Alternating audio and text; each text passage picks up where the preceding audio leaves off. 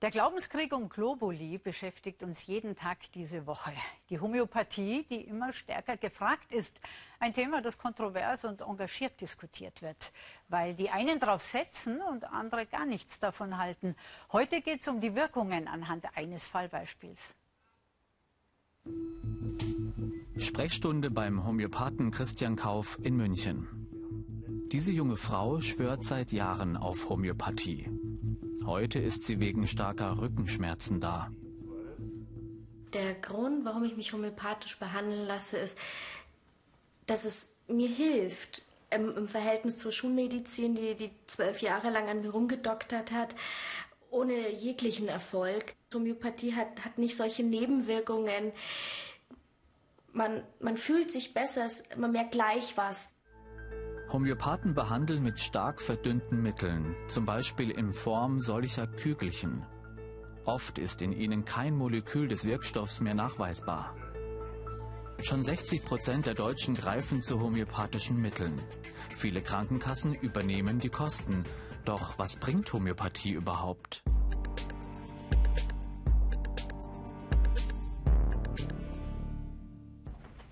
Susanne Klein aus der Nähe von Bayreuth. Ihre Tochter Stephanie hatte die Hautkrankheit Neurodermitis und wurde mit starken Medikamenten behandelt. Das machte Susanne Klein große Sorgen.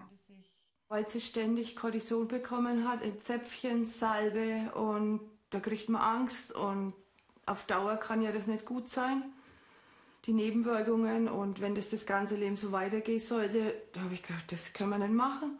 Also wechselte sie von der Schulmedizin zur Homöopathie. Über drei Jahre geht sie mit Stefanie zu verschiedenen Homöopathen. Doch die Krankheit wird immer schlimmer. So war sie typisch, also in die ganzen Jahre der Behandlung, also gekratzt und sich abgesondert. Und ihr ging es halt richtig schlecht, raus, die Haut total schlecht. Wir waren alle, die ganze Familie war, war immer am Ende. Und jetzt mache ich mir ab und zu Vorwürfe, dass ich das überhaupt ihr angetan habe.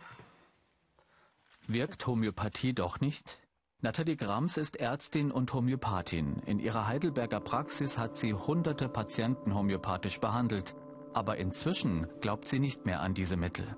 Früher meinte ich, dass sie tatsächlich wirken könnten und meinte auch, das erlebt zu haben. Ich weiß aber heute, dass sie allenfalls über Placebo-Effekte wirken oder durch dieses Gefühl, das entsteht, wenn man meint, eine gute Behandlung zu bekommen. Placebo-Effekte gibt es oft in der Medizin. Immer dann, wenn sich Ärzte gut um ihre Patienten kümmern. Doch das ist Nathalie Grams zu wenig. Es können durchaus positive Effekte erzielt werden, aber nicht im Sinne einer spezifisch wirksamen Arzneitherapie. Stimmt das? Der Gesundheitsexperte Jürgen Windeler kennt den Stand der Forschung. Zahlreiche Studien hat er ausgewertet.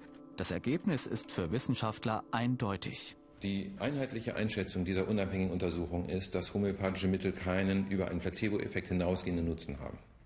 Sollte man da weiter forschen?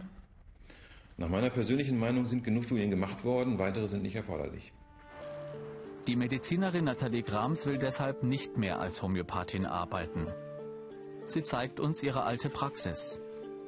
Wir sind hier in meinem früheren Behandlungszimmer, Sprechzimmer. An das, was sie hier ihren Patienten erzählt hat, kann sie heute nicht mehr glauben.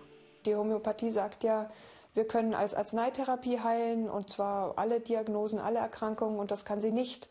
Und ich hätte mich einfach nicht mehr getraut, meinen Patienten ein falsches Heilversprechen zu geben. Dennoch ist das Internet voll mit Heilsversprechen. Mit Homöopathie könne man zum Beispiel Krebs behandeln.